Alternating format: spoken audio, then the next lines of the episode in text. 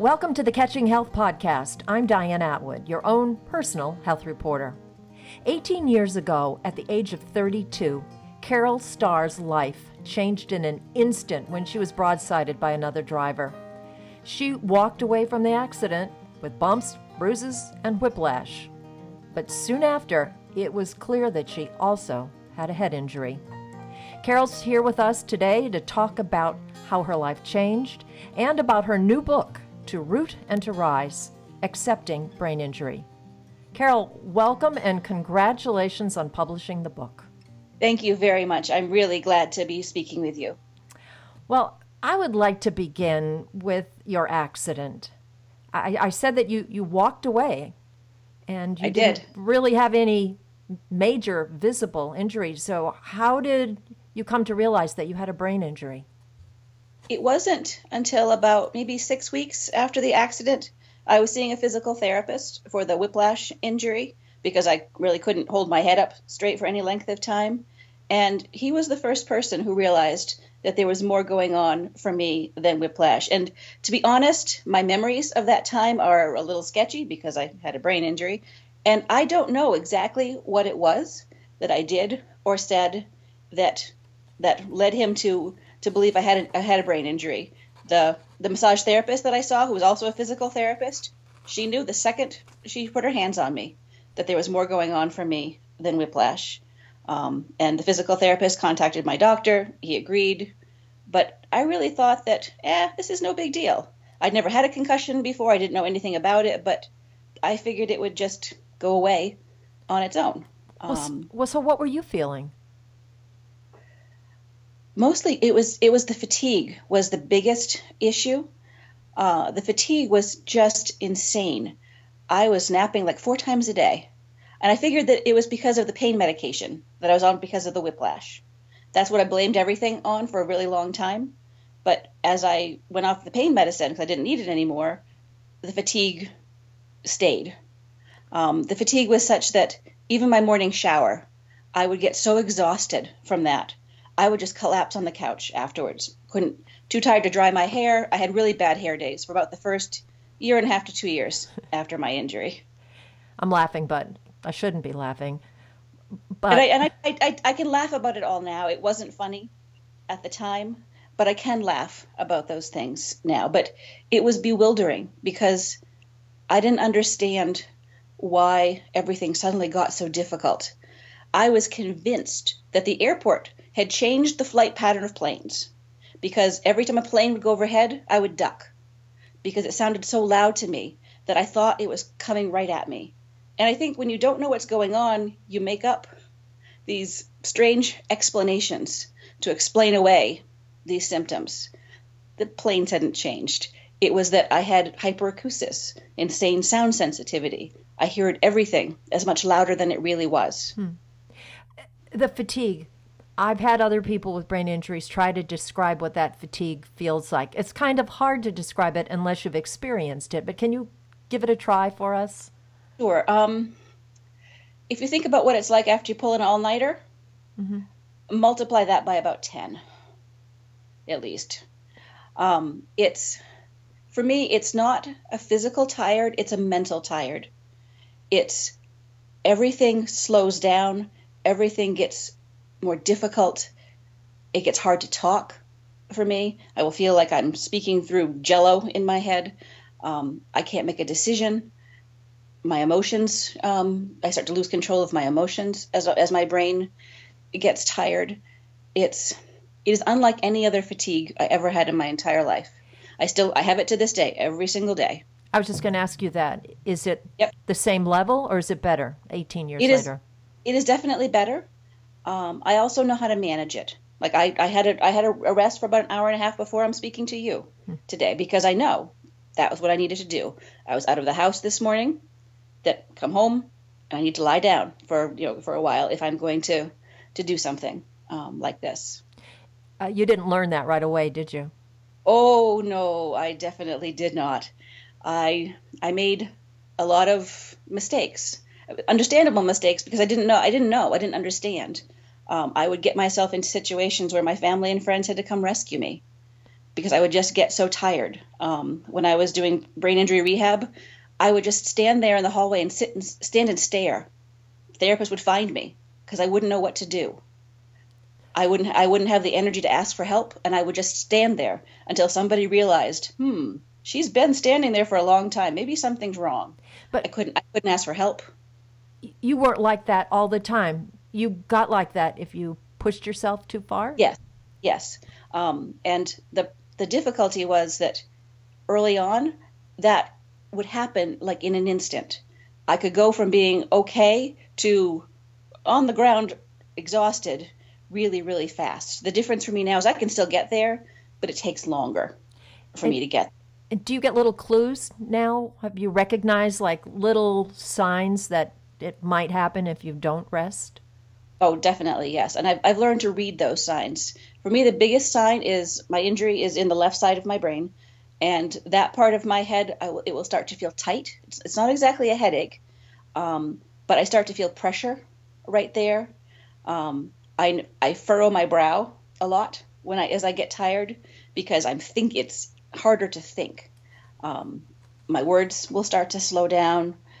I start to get a little bit confused. I call it amused and confused at that stage, where I'm kind of confused, but I find it funny. Then eventually I get to confused and scared if I don't take care of it. So I have learned to read the signs, and I do better if I stop when I start to feel that tightness in my head and I lie down for a while. If I ignore it and I keep going, I have lost hours, I have lost days because I have pushed too hard. I thought originally that, just push through it. Because beforehand, usually you're a little tired, you have a cup of coffee, you run around the block, you stretch a little bit. Those sorts of things will get rid of some tiredness. Nothing worked. Nothing except for lying down flat on the couch or the bed for however long it took. And that could be hours, that could be days. So you mentioned that you had to rest before just having this conversation with me. What are some of the things that wear you out quickly? Well, I was at Voices, my Brain Injury Voices meeting this morning, the group that I run, and I love doing that, but it is tiring because it's making decisions, it's thinking about things, it's running a group and keeping track of the decisions we've made and where we are on different subjects. Anything that uses my brain will tire me out. In the cafeteria, we always have lunch afterwards. There's a lot of sound in the cafeteria. Even with earplugs in, sound tires me out. Just honestly, being vertical tires me out. Pretty much everything. And just mentally, not physically, it's mental tired. You mentioned the sounds. You still have to wear earplugs 18 years later, but is it better? Yes, it is. I still react to sound, but I recover better. For example, I was at New England Rehab this morning, and sometimes in the cafeteria, there's a door which is alarmed. I don't know how many, 10 years ago or so, somebody opened that door by accident, and the alarm, it startled me so much, the sound, even with earplugs in, people had to drive me home because I couldn't recover from it. Wow. Now, if somebody opens that door, I still scream, and it still takes me a little while to recover, but I can drive home after that. So I'm still very sound sensitive, but I think I recover from things faster than I used to. Now, we should mention that we're both in Maine, and you live in southern Maine, and the group that you run is at the New England Rehabilitation Center? Yes. Tell us a little bit about that group. Yeah, it's called Brain Injury Voices, and I founded it along with my mentor, Bev Bryant. And we are a group of, we're now 10 brain injury survivors. And we've come together because most of us can't work anymore because of our injuries, myself included. But even when you can't work, you still want to make a difference. You still want to contribute to the world in some way. And we all have been members of the Brain Injury Support Group at New England Rehab. And my mentor and I decided to form a group where people could have an opportunity to pay it forward, to use what we've learned as survivors to help other people understand this injury from the survivor point of view. So we do workshops, we've done keynotes, we do a lot of work with students, like university students. We're going into the medical profession. We advocate for brain injury issues. We peer mentor other survivors. Our motto, our mission is educate, advocate, support. Which is critical, I think, in particular the educate piece, because I think that a brain injury is, it's been referred to what is the invisible injury. To look at most of us in voices, as well as the support group, you would never know anything was wrong with any of us just by looking. You have to look a little deeper. And so you must spend a lot of time maybe trying to explain to people what's going on or ignoring people. I mean, I guess it would depend on where you are in your recovering. Yes. Yeah, we do spend a lot of time explaining what this invisible injury is, and that even though I look fine, there are definite issues that I deal with. And sometimes people get it and sometimes people don't. And that's kind of part of the process. Hmm. But we especially like when we can talk to students who are going to be going into the medical profession, because there is so much misinformation out there about brain injury that we like to be able to get them when they're young. Well, hopefully we'll get a few people today and increase their level of understanding. What did you do before your accident? I was a teacher. I have a master's degree in adult education, and I was kind of a corporate consultant. I would go into different companies and teach courses to workers there. I was also an amateur musician. I played the violin. I was a singer. And all things that I loved very much. And can you still do any of that? No. I have to rest every day, and most jobs don't like it if you have to nap for several hours in the middle of the day. And I never know from day to day what my brain is going to give me. Some days it's good, some days it's not so good. You know, like yesterday, I was tired and all afternoon I was on the couch because that's what my brain needed in order to function today. I also can't be a musician anymore because of the sound sensitivity. And that was a huge loss for me. Can you still listen to music? I don't anymore. I don't really find it enjoyable. I think because it reminds me of what I can't do. I do go to concerts, Hear It Again. My best friend was also a violinist, so we go to concerts now and then, and go to the Magic of Christmas and go to some symphony concerts. And I can enjoy those. I use earplugs. I also have headphones that I bring to make it doable. It took going to the Magic of Christmas. This is a number of years ago now, but the first year that I went, I couldn't even make it to intermission. That was with earplugs and headphones in. The second year we went, I made it to intermission. The third year we went, I made it to just after intermission. Then the fourth year we went, I finally made it all the way through the concert, and now I can make it all the way through the concert. So it's a process. And what was happening to you is your brain just became so exhausted you couldn't function. Yes, and it sounds so loud. It's overwhelming. I mean, loud noise can overwhelm anybody's brain. Mine just has a much lower threshold for when I get overwhelmed. But these are common brain injury symptoms? Yes. And are you characterized as having what level brain injury? Mine is considered a mild brain injury, and that is such a misnomer, because all that mild really means is it's based on how long you are unconscious. I was unconscious for just a few minutes, so my brain injury is considered mild. Anything, I think it's 20 to 30 minutes or less, your injury is mild. Even if you have symptoms for the rest of your life, your injury is still mild. And even though everything that's happened to you is life-altering. Yes. So I think that would be the most difficult thing to come to terms with is, and it seems like that's what your book is mostly about, is accepting that was your life then, and now you almost have to create a new life, a new Carol. Yes, definitely.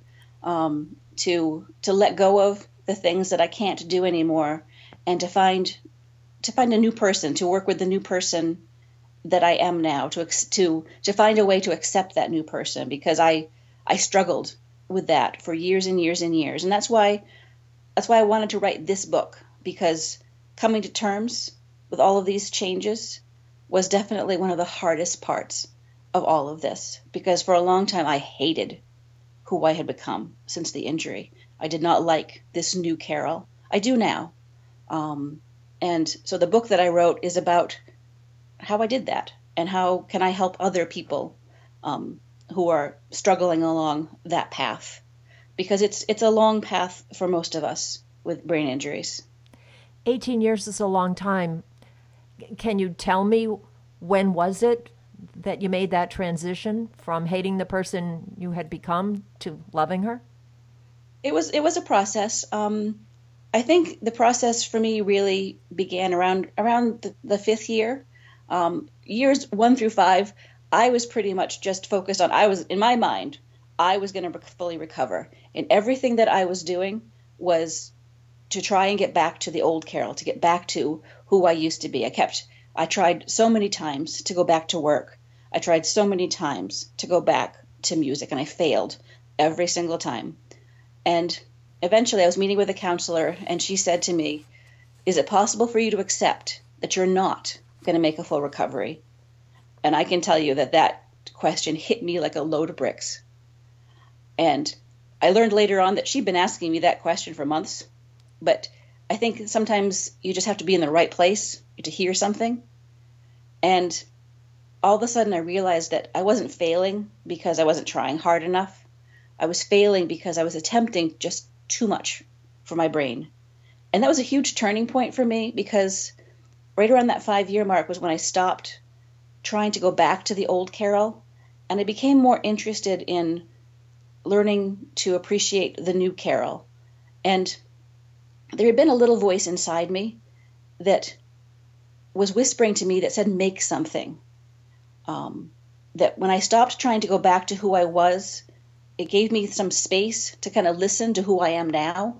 And the new Carol wanted to do things with her hands. And so I went to the craft store, got overwhelmed, left with nothing, felt discouraged, and talked to a friend. And I think her daughters were doing paint by number at the time. So she said, well, try paint by number. So I did that. I found a paint by number of a sun. It was just small and doable. And I loved working on that thing. I could only do it for 15 minutes at a time at first. And then I'd have to take a nap because I would get so tired from concentrating like that. But I felt successful doing that. Like, here was something that I could do, because I'd failed at so many things, that finding something that I could have even a small amount of success at was just such a wonderful feeling to have. That got me into more crafts. I learned how to make jewelry. I've done cross stitch and knitting and all kinds of different things. And then I started to make things for people. People saw what I was making and said, "Oh, could you make something for me?" And I started to feel less useless. So I felt like for a long time, like brain injury had just made me into a burden to everybody, because I needed help from my family and my friends, and I felt like I wasn't worth anything anymore. But when I found a way to give, that helped me to feel better about myself. And it sounds like you started really, really small, and you just kept adding on and progressing. Yes, and at the time I had no idea what I was doing. It was just what works in this moment, what works in this now, and that's all that really mattered. And now looking back on it, I can see the pattern that I couldn't have seen, when I was in it. It was just one foot in front of the other, and not giving up, but finding those things that I could do and going in the direction of success. Wherever I could find success, that was what I wanted. Then I had an opportunity to speak about my crafts at the main brain injury conference. That was 2003, I believe. I'd never spoken about my brain injury before, and I was terrified. I mean, I was a teacher. I had done speaking. I was a performer with the violin, but this was something completely different. And I remember my legs shook the entire time I was up there. But I was so proud of myself that I did it. And people came up to me and said that my story meant something to them. And it was the first notion that I had that what I had been through could be helpful to other people. And it felt like at that conference, like, I'm home. This is where I'm supposed to be. This is what I'm supposed to do. And I started to look for more opportunities to speak. And then my mentor and I founded Voices, and I've been doing keynotes and then writing the book. And it's all part of the pattern. And it all started, for me, it all started with a paint by number. But it's also tapping into part of your past, Carol, because you're teaching. Yes. And you're performing in a way, up there on stage or... Mm-hmm. So you had, the strengths were still there, but they just had to be used in a different way. Exactly. The longer I'm a brain injury survivor, at first it's like you're more focused on all the ways that you've changed. And now I'm more focused on all the ways that I'm still the same, because I've integrated the changes into who I am now. But I am still very much the same in a lot of ways. I have some of the same skills. I can't use them in the same way, but I have found a new way to be a teacher, because I am a teacher at my very core.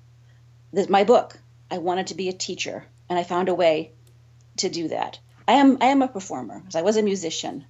I get to do that with my keynotes, and it's about working with the brain injury, working with the disability, versus pushing and struggling against it. Letting go. Yes, a lot of letting go, which did not come naturally to me. Well, you mentioned that you're a type A high achiever personality. I know you told me at one point that you were valedictorian of your high school class, third in your college class. You were used to succeeding, not failing. Yes. I joke now that brain injury turned me from a type A person to a type E minus person. Okay, you're still type A. You're still a high achiever. Yes. But you're kinder to yourself? I definitely am. And, I honestly like myself better now, because I am much gentler with myself. I'm more tolerant of my own mistakes. I can cut myself more slack than I ever used to before my injury. This would not be the way I would have chosen to learn those lessons, but it is what it is. Well, I wanted you to think about way back when you began to transition into accepting your brain injury. What did you think your life would be like moving forward? Could you imagine it? I knew that I wanted to do more speaking about brain injury, and I knew that I wanted to write a book. I started this book when I was about year 5, when I was kind of starting the acceptance process. But I couldn't quite, write what I wanted to, and I think that's what I saw. That's what I wanted. I remember the first time I watched my mentor, Bev Bryant, give a speech, and my mother was in the audience with me, and she leaned over and said, "You could do that." Huh. Oh no, I don't think so. But it was a model. It was a beacon, something to aim for. And now that I'm a long-term survivor, I hope that I can be something like that for other people. And to describe your life now, it matches what you imagined? I think it's better than I imagined. I continue to make progress, brain injury wise. I've long since stopped trying to get back to who I was, to the old Carol. I've also stopped comparing myself to the old Carol, because I'll always lose that competition. But I like this life that I have, that I've created. I don't like the limitations that come with brain injury. I don't like having to nap. I don't like having to make hard choices about what I can and can't do. But I feel very fulfilled. I feel like I make a difference, that my Brain Injury Voices group, all of us together, we make a difference. I think I've written a book that can help other brain injury survivors in their journey. And so I feel like I'm contributing to the world in a way that works for me. I think that we all want to be relevant. Yes. And I think that you are, even before you wrote the book. I've known you for several years now. I've heard you speak. We've met in person. I think you've always been relevant, but I think you've come to recognize it. Mm-hmm. Yes. And I think a lot of acceptance is becoming comfortable in your own skin again. Brain injury changes us so much that suddenly everything we knew about ourselves is different. And it takes time to become comfortable again in who you are. It's kind of like growing up all over again. It really is. So many times during this whole process, I have felt like I'm growing up all over again. What do you think the first step should be? And is it different for each person? I think it probably is, but when people ask me that question, my response is always, find something you can do. That the more that you focus on what you can do, whatever that is, it does not matter how small that is, that's where you start. That's where you build from. That amazing things can happen when you start with whatever it is that you can do. And you go, however, it doesn't matter, your pace doesn't matter, however slow you go. I mean, it took me 12 years to write this book. That doesn't matter. It doesn't matter how slow I go, that I will continue, you continue to move forward. That if you focus too much on what you can't do, that gets depressing. That stops one in your tracks. It's that, focusing on what you can do, that's where you find your power. That's what my advice would be, I guess. Well, let's talk about the book. The teacher in you comes out very loud and clear, at least to me. It is a well laid out, easy to understand lesson plan. Mm-hmm. Yes. But talk about how you decided to build that book. What people can expect when they read it. Sure. The book is a series of essays about coming to acceptance after brain injury. Each essay is a piece unto itself, in that somebody that doesn't have to read chapters 1 and 2 in order to understand chapter 3. I wanted it to be something that people could read in whatever order they want to read it in. I put it in an order that makes sense to me, but the book can be read in any order you want to, whatever works for somebody's journey. I also knew from the start that I wanted to include questions at the end, something to help people along their own journey, because there's power in listening to or reading my story, but there's even more power when people can apply what I've learned to their own journey. And originally, I was just going to write the questions, and then a member of my writing group from Brain Injury Voices said, well, why don't you make this into a workbook with the lines and everything? And I had not thought of that, and it was a wonderful suggestion, and it really, I think, added, to the book. So each chapter is relatively short, because for people with brain injuries, it's hard to focus for very long. So I made a lot of design decisions with this particular audience in mind. I made the type bigger. This space, there's a fair amount of white space, because I struggle with reading. I still do. And so I wanted to create something that people could move through easily at their own pace, and that it's okay if you don't remember what you did in chapter 1, because you don't need it for chapter 4. And how can people get it? The book. It's available on Amazon, and I will be doing a book launch celebration. It's going to be at New England Rehab Hospital on July 11th from 5:30 to 7 in the cafeteria, and I'll be doing a reading from the book talking about accepting brain injury, and I have signed copies there too. So that's going to be in Portland, Maine. Are you going to do the circuit? Are you going to start traveling? Well, more. I hope to be doing some more. I love to do keynotes at brain injury conferences, so I have a couple of those lined up. So the book will be available at those sorts of things. I have some friends in the brain injury community who have blogs who have said that they would like to help me to get the word out with information on their blogs. So I'm kind of learning my way through how to get the word out, because ultimately, I think I've written something that could help people, and so I'd like people to know about it. I think it also helps families of people. Yes, to get to have an understanding of what we go through, because I've reached some distance from my own acceptance journey, so I've been able to look back at it in a way that and describe it in a way that I know I could not have described it while I was going through it. That I needed the distance of time to be able to see the patterns and those sorts of things. And I think that can be really helpful for families and friends to kind of to be able to see their own survivor in perhaps in my story. Also, you've got an anniversary coming up. I do. Yes. The anniversary of your accident, which used to be a big negative deal before, mm-hmm. but no longer? No, it isn't. It used to be that was a day that I would cry a lot. I would think a lot about who I used to be. I would mourn the loss. And it took about 8 of the anniversaries for me to figure out a strategy that would work. And what I came up with, and this is a chapter in the book, is that I got a new life on July 6th, 1999. So I decided to commemorate that day by doing something new. So every year on July 6th, I do something I have never done before. It doesn't have to be big, but it just has to be new. I mean, the first year I did this, I went with friends to a restaurant I'd never been to, had a dish I'd never eaten before.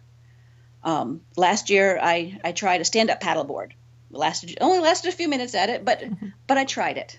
I'm going to be on a friend's radio show this year on July 6th. All right.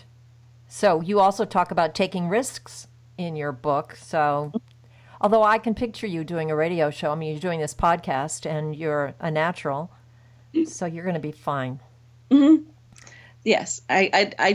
That's made the anniversary day. It's a day I look forward to, that I will always know that it's the day that my life changed forever, but I now recognize it as my second birthday and I celebrate it like a second birthday because I did get another life, and I'm grateful that I get to have a chance to do something with that life and to make a difference. You talk about gratitude. It must still be hard sometimes for you. 18 years later, you must still have those moments where you're not happy. Oh, God, absolutely, yes. I was just in Canada with my 2 best friends from college last week. We were all celebrating that we all turned 50 this year, so we were all celebrating together. And even, when I travel, it doesn't mean I don't still need to rest, because I do. I rested in the visitor center in St. John. I rested at the Canadian Potato Museum. I rested in a garden. And there were times when I had to make hard choices, that they were going to go off and do something that I couldn't do. I wanted to, but no, I have to rest. And when I can't do something that I really want to do, that's when it's like, oh. Or when there's something that goes all day that I would really love to be able to do, but unless there's somewhere where I can rest, I can't do it, because I can't do anything that goes all day without at least an hour and a half somewhere in there of time flat.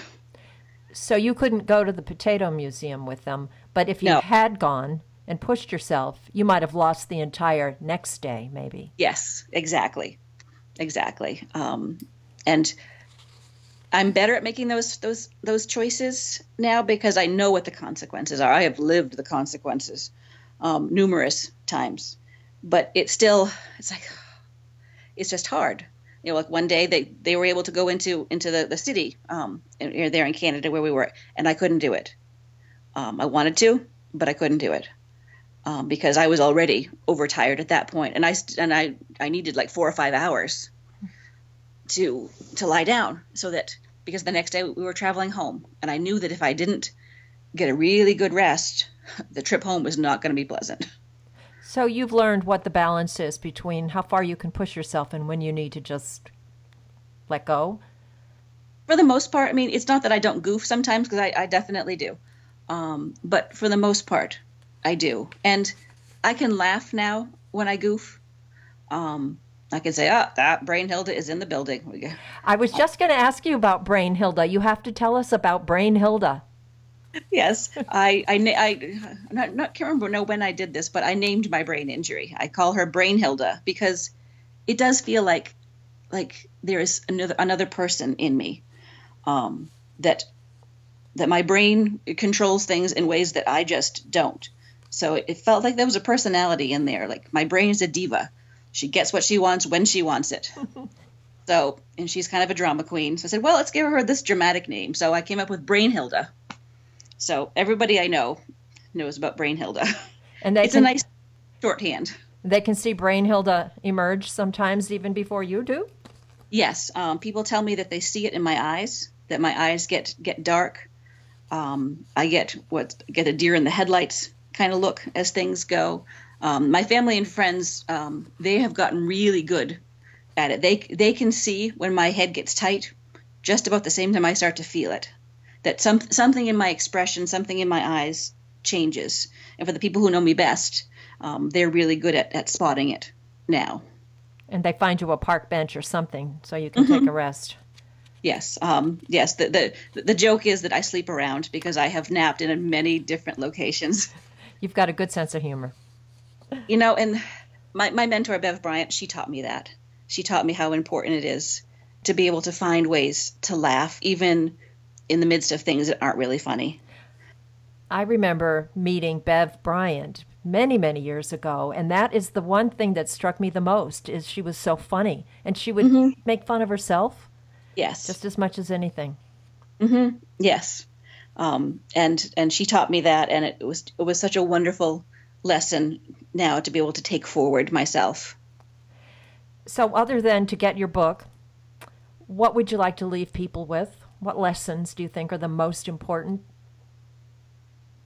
I think that even when your life changes dramatically, that life isn't necessarily ruined. It is different, that it is still possible to have a good life, even with a disability, even with a brain injury, that it's about finding that way to move forward, and that life could be ruined if I chose to look at it that way. But I don't. I choose to look at it like I have a different life. It took me a long time to get there. And you have to go through a lot of grief, a lot of sorrow, a lot of work before you can come to the acceptance part. But you can live a good life even with a disability. It is possible. I think that's kind of where I'm going with everything. All right. Well, I've known you for several years. I've seen you speak. I've watched you teach, and yet until I read your book, I never realized how much you had struggled. I think your book provides an incredible amount of insight and hope, and although primarily it's for somebody with a head injury, as I mentioned before, I think it's very much also for friends and family members who are trying desperately to understand and to be supportive, and many times aren't quite sure what to say, what to do, how to act. Yes. Yes. Well, I think you're a rock star, Carol Starr. And I will make sure to, within the blog post that will go with this podcast, to let people know how to get your book and also how they can get in touch with you. Is the easiest way through, you have two websites. Yes, I either website. Both of those websites will get to me. Which are? braininjuryvoices.org. and caroljstarr.com. And you are available for speaking engagements? Yes, I am. All right. Well, thank you, Carol. I have been talking with Carol Starr. She is a keynote speaker, nationally known now. She's the leader of Brain Injury Voices, and she's the author of the book, To Root and to Rise, Accepting Brain Injury.